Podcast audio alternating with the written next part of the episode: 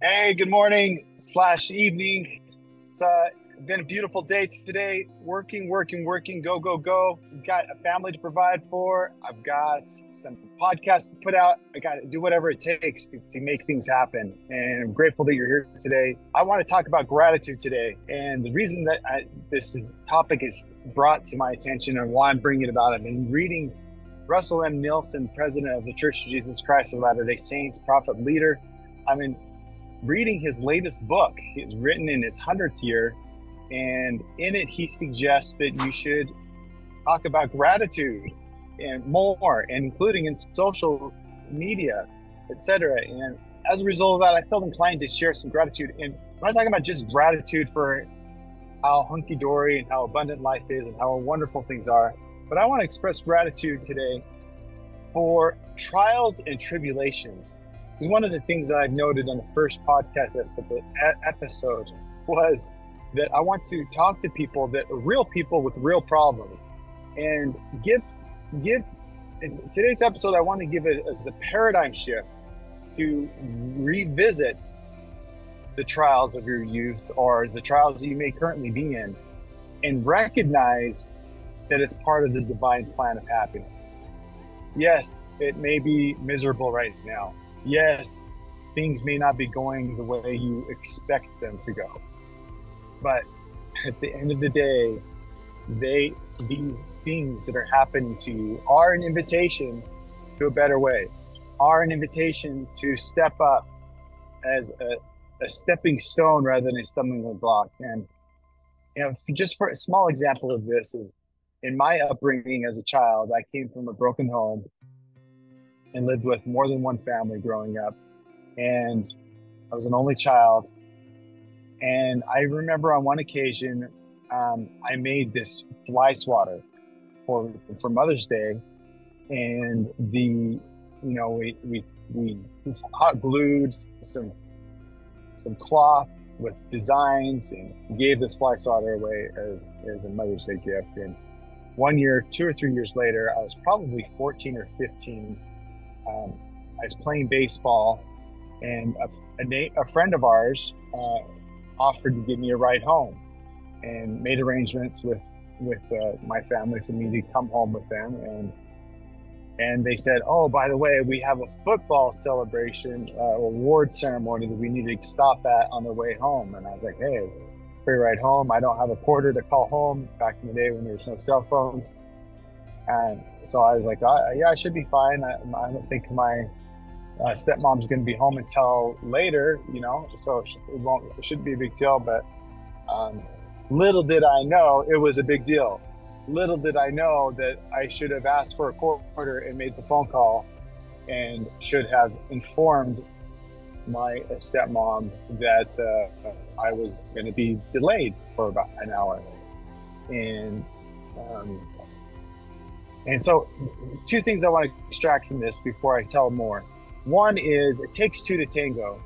And my stepmom's intentions were good and honorable, and she was striving to teach me, for example, how to work and how to how to change as a, as a young man who grew up kind of in the city where I didn't do anything. I this, you know, I didn't know how to work. I didn't know what that meant. And I vowed to her, not vocally, but in my mind's eye, I vowed at a young age in the youth of folly, or the folly of youth, excuse me, was I'll never thank her for teaching me anything. And years later, and even right now publicly, I want to express gratitude for what I learned from her. Gratitude for the trials and tribulations that came and and for her intentions for wanting me to help me become a better person. I didn't agree with how she did it per se, but um, at the end of the day, it was part of the plan, and I love it because it, it reminds me of the scripture in Isaiah where it says, "Out of the furnace of affliction." So, um, so let's tie this all together. So what I'm getting at is when I was 18 years old, I received a special blessing, and it said that you've been raised in ways to prepare you for righteousness. And I thought to myself, what? when I read that the first time. Are you kidding me? Being abused in many different ways and shapes and forms is a blessing? Like, what? What is that all about? And um, on this occasion this evening, when I came home, and I was home for for a bit, and my um, my stepmom came home, and she was frantic, like upset, and explained to me, "Hey, you're I'm growing ulcers. I was so worried about you. Uh, you know, why didn't you call? You know, um, I, have been out driving around looking for you, etc., etc. She's totally concerned for me. And then she proceeded to take that fly swatter to my back, and I, I don't think I can see the scars anymore, but she took it to my back, and um, it was painful, and it it was for real. And my cousin, who was living with us at the time, she kind of witnessed it, and she was about a year younger than me. And but me and my stepmom, we didn't get along very well because number one, I I didn't like the Iron Fist, and but she had good intentions, and I I agree with her intentions, um, and I just didn't agree with her methodology. At the end of the day, what I'm trying to say is, I know there are many, many people out there that have real pain, that have experienced that, and then 10 times more than I have. And I, I want to, I want you to know that God knows about these things and that justice is perfect. People get what's coming to them. And I, I pray and I, I ask that, that my stepmom be blessed because she did the best that she knew how and she had good intentions. And I, uh, furthermore, I'm grateful to God for giving me those trials and those tribulations in my youth to one, teach me how to work, growing up on a horse ranch, hauling hay, hauling manure, building fence, etc., etc., etc. It taught me some amazing lessons in life. I didn't recognize them for many years and the at the end of the day, I'm full of gratitude because of those experiences. And I invite you to look at a through a lens, a different lens than you have in the past if you're struggling with some of the struggles you've been through or you're going through right now. Look at through the lens of what can I learn from this? How can this help me become a better person? Because I love the way that uh, Lorenzo Snow, his couplet went. I, will probably butcher it, but from memory, it says something in effect Man is as God once was, and God is as man may become. And I love how his his son, um, uh, the Lorenzo Snow's son, said that in effect, when Lorenzo Snow received that idea and, and, and that revelation and that wrote that couplet that it shaped his whole entire life. And likewise, my experience when I learned that a, a kitten becomes a cat, a puppy becomes a dog, a colt becomes a horse, a chick becomes a chicken, etc., etc., etc. Likewise, as sons and daughters of God, we can become like Him. And that opened my mind. Wow, I have divine potentiality. But to, to achieve that divine potentiality, to access discipleship and the prosperity of a disciple, you, you got to give up some things. What is it that you got to give up? You got to give up weakness. I'm using the word singular weakness, not weaknesses. And that essentially is the natural man, the carnal, central, devilish, selfish about me, me, me, and you've got to you, have got to surrender it. And the, the natural man doesn't want to surrender because that means death to the natural man. He, he has no power over you because you're submitting to a higher law.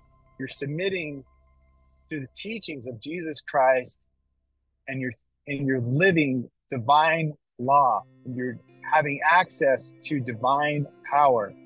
And because of that um, you're you subdue not only your thoughts and your words and your deeds, but you subdue your physique as well. And in so doing, you become a vessel in the hand of the Lord. And he takes the weak things of the earth, such as me, those that are unworthy creatures, such as me, and he can make a difference in you.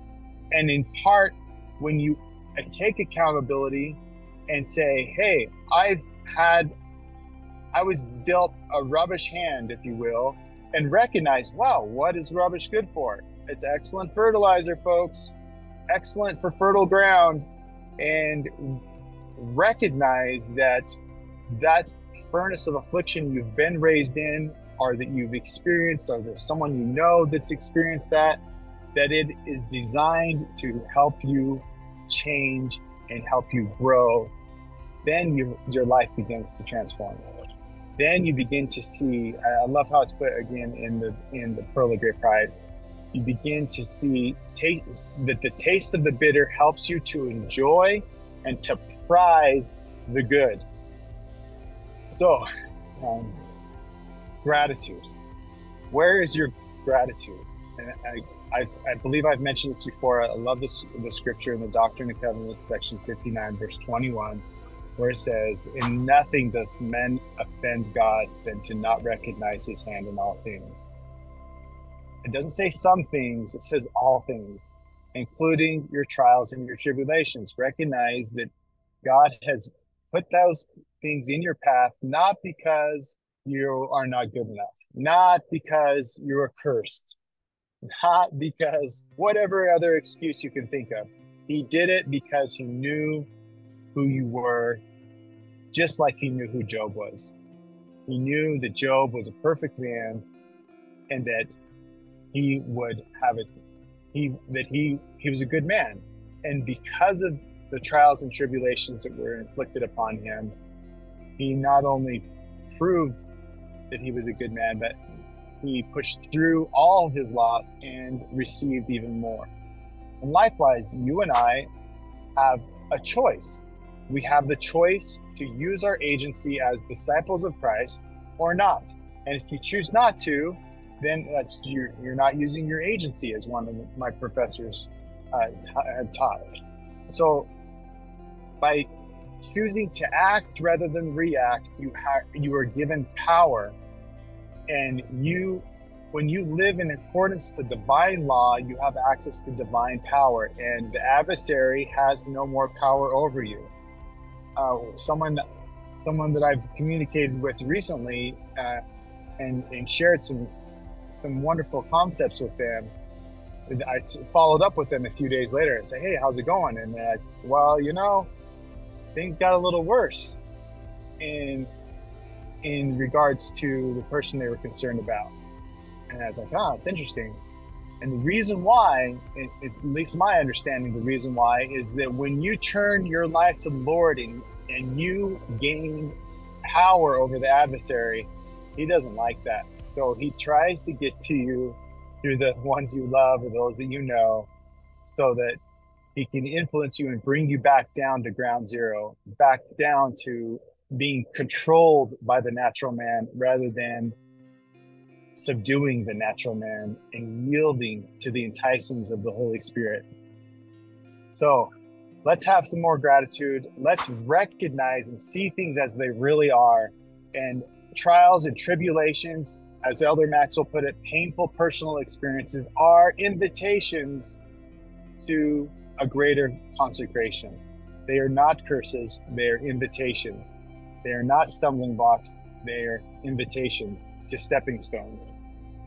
And and God, having been as man is, who became in the Pearl of Great Price called the man of holiness, he is the person we turn to. He is the one who's been there, done that. He is the one who we seek counsel from. We seek vertical counsel from rather than horizontal. Because people of this plane, they're wonderful. There are some great, massive, amazing influences. But the whole idea of having people on this plane is to invite us to look up and to commune with God, have a direct channel with Him because you are His son or daughter, and you have the divine nature within you. You have the seeds of greatness within you, and you can make an impact. And it's just as a brief reminder remember, you are the only one who can change you. Put, putting it lightly, so much energy and so much time is often put in the world on changing other people. And, and you know, for example, it's, it's been explained to me that when you point your finger at someone else, you got four finger or three fingers at least pointing right back at you. Let's work on, on changing you before changing your neighbor. The teaching of Christ is take the beam out of your own eye before you take the mote out of the other. As explained to me once, what is a mote? A mote is, you know, if you're if you're it's a sunny day and you shake the the curtains in your home and you see the little dust particles in the air, one of those little dust particles is a mote. That's how small it is. Versus a beam let's say a beam is like a toothpick. Like we we are unworthy creatures. We are less than the dust of the earth. Why? Because the dust of the earth obeys and lives when God speaks. It moves. It doesn't say, well, you know, like in the letter to Garcia. I love that. That's an amazing letter. It doesn't say, you know, give me a breakdown. Why do I need to do this? You know, how much of this do I need to do? How far do I need to go? No, the dirt and he says, "Move yonder mountain." Moves, no questions, no, no. Oh, do, is he better than me? Am I worse than him? Blah blah blah. Should I do this for fear? Should I do this for whatever? Different, you know, different motivations for doing things. Like Elder Oaks's uh, book, um, "Pure in Heart," he talks about five different reasons why people do things: of duty, fear, etc. Excellent book. Um, but the, the purest reason of them all, and the only reason of them all, I, believe, but those others can lead up to it. Like, for example, when you go to church, why do you go to church? Because duty? Is it because of reward? Is because of fear of, of what you're not going to do or not going to receive or fear of punishment? Or do you go because of love? And sometimes, sometimes we start as we're growing and drawing nearer to the Lord, we might go because of duty, for example. But as you continue to draw near to the Lord and are filled with His love, you begin to do things for love because your eyes see His glory. And when you do things for love, you become immovable and you have armor that is greater than armor, armor that's impenetrable, armor that because love is infinite. And it is the one thing that never faileth, the scriptures teach us in Moroni, chapter 7, verse 46. I invite you to seek for this love, to be filled with this love, not a sprinkling of it, but to be filled with it. And it will give you power. And I'm, I'm not talking, I'm not talking about worldly power. I'm talking about powers of heaven. And with that, you can make a difference. And when you change and choose to turn to the Lord, He will transform you. I love, love how President Benson put it. He said, the world tells tells people to change their environment and then they'll change. Well, the Lord changes people's hearts and then they change their environment. Essentially, He takes the slums out of the people because the people change and they change their environment. He doesn't t- pluck the people out of the slums per se and say, um, okay, now go change. You'll change because you're in a better environment now. I, I, like, for example, one thought comes to mind is Magic Johnson. He, I applaud him in his efforts as an entrepreneur to do that, to to transform a community that as far as I understand from reading about it years ago, that was a slum like area, he's transformed it into a thriving community. He had the audacity to make a difference in people's lives. And likewise, we can make a difference by changing our own lives, and we can change from the inside out, change our physique, change our neighborhood, change, etc. But it's not because we're going out and striving to change other people. We are changing ourselves. And because we change ourselves, because we do what St. Francis of Assisi taught, which is preach the gospel your whole life and when necessary, use words because we're you are epitome of what you know. You are living proof, a living witness of of the truth that you have access to. And your your words are a byproduct of your thoughts. And I love how James teaches in James chapter 3 that that he who, who offendeth not in word is a perfect man.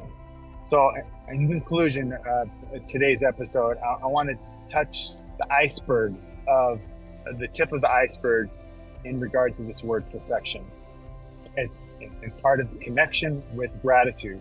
Uh, I'm sure you've heard of many people, many people, many, many people are making books and writing things about perfectionism.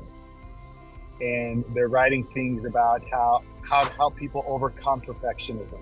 And I, I, I, what comes to mind is in the words of Isaiah, who said essentially, in the last days, they will call good evil and evil good. And this word perfection is a very powerful, powerful word. In, in the original language, I believe it's in Greek, it essentially means complete. And ultimately, the ultimate completeness is to be resurrected, to have your your body and your and your spirit reunited in an immortal body and to become perfected like Christ was. He was resurrected and to become like him. And after you've passed this realm of mortality, after you no longer have blood running through your veins, and you become a being of flesh and blood, of flesh and bones. Um, but the point I'm trying to make from this is that perfection is totally possible. I'm not talking about perfectionism. I'm not talking about throwing a no hitter. I'm talking about perfection as what is explained in the scriptures. And uh, an, an, author that really nails this subject is, um, accepting this is an essential part of it. But the, from the perspective of taking accountability and taking ownership and striving for and seeking for perfection, James Allen nails it in his books and I have access to an electronic copy of these books. I, I can hook you up with them, but um, it's you know it's public domain information, and I've organized them according to uh, put them in verse format. It's, it's, and it's so awesome. But the point I'm trying to make is that perfection is possible, and if it wasn't possible, Jesus Christ Himself would not have commanded, "Be ye therefore perfect. Now, it wasn't a suggestion, it wasn't a, an idea. And we learn in Isaiah 55 that his word will not return to him void. And his word was to be ye therefore perfect. Hmm. So I would invite you to have another paradigm shift here when you hear those words, be ye therefore perfect, rather than say, but I've already made a mistake. Therefore, I can't be perfect. Therefore, it's impossible to be perfect.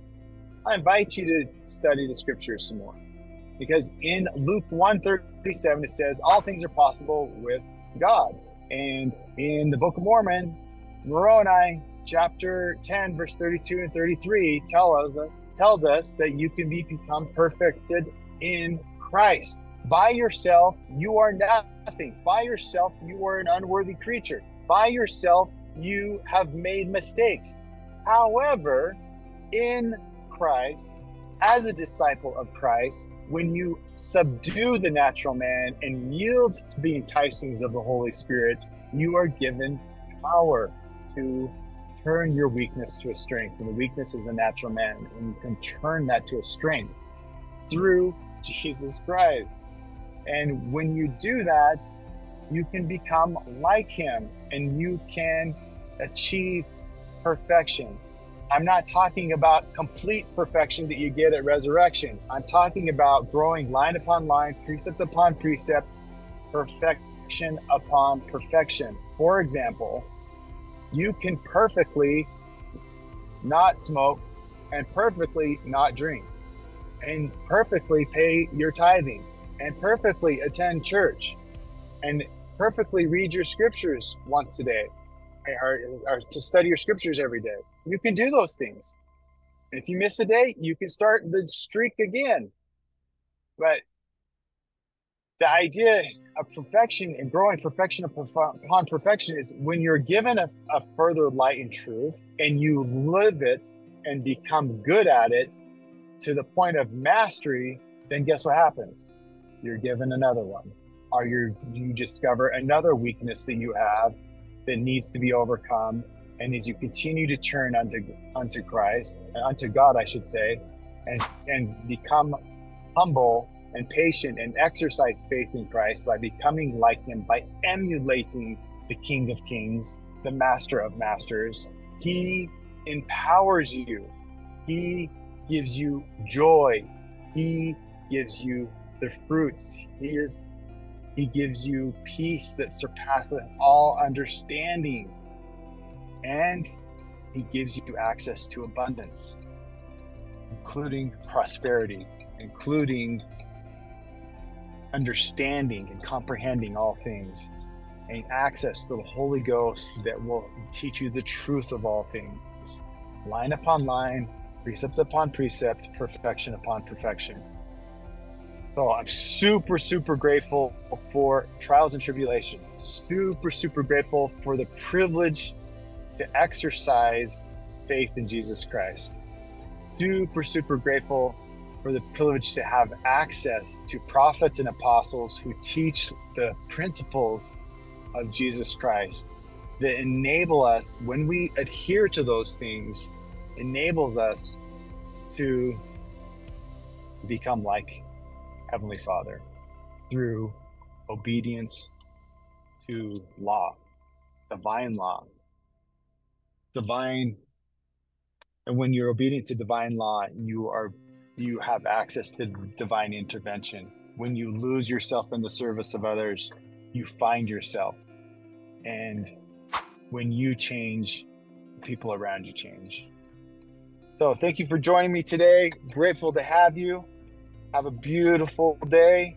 And remember to have gratitude, as President Nelson teaches, and it will change your life one I got to say one more note on that in uh, in a book by Raymond Holliwell, super powerful book. It's called Working with the Law. In chapter six, he talks about a very powerful, a powerful, powerful concept. In each of his chapters he is called a law. For example, chapter six is called the law of increase. And guess what he says is the law of increase? One magical word. It's not gratitude, but it's akin to it. It is praise. praise of saying, hey, praise, praise. No, no. Talking about praise from the from two angles. Number one, you have gratitude and you recognize the, the Lord's hand in every area of your life. But I'm also talking to you about praise from the perspective of worship and when I say worship, I'm not talking again about raising your hands and saying, I worship, I worship. No, worship, the true sense of worship is defined in one word emulation. When you emulate our Savior, you live His teachings, then you come to the knowledge of truth. You come to the knowledge that He is real, you come to the knowledge of communion with Him. You come to the light becomes truth, and you grow in light and truth, or in other words, intelligence. And as a result of that, you change, and a change starts from the inside out, and it transforms everything, including your physique. So, y'all have a beautiful day again. Uh, praise by worship, by emulation, and when you do that, you'll have access to his help.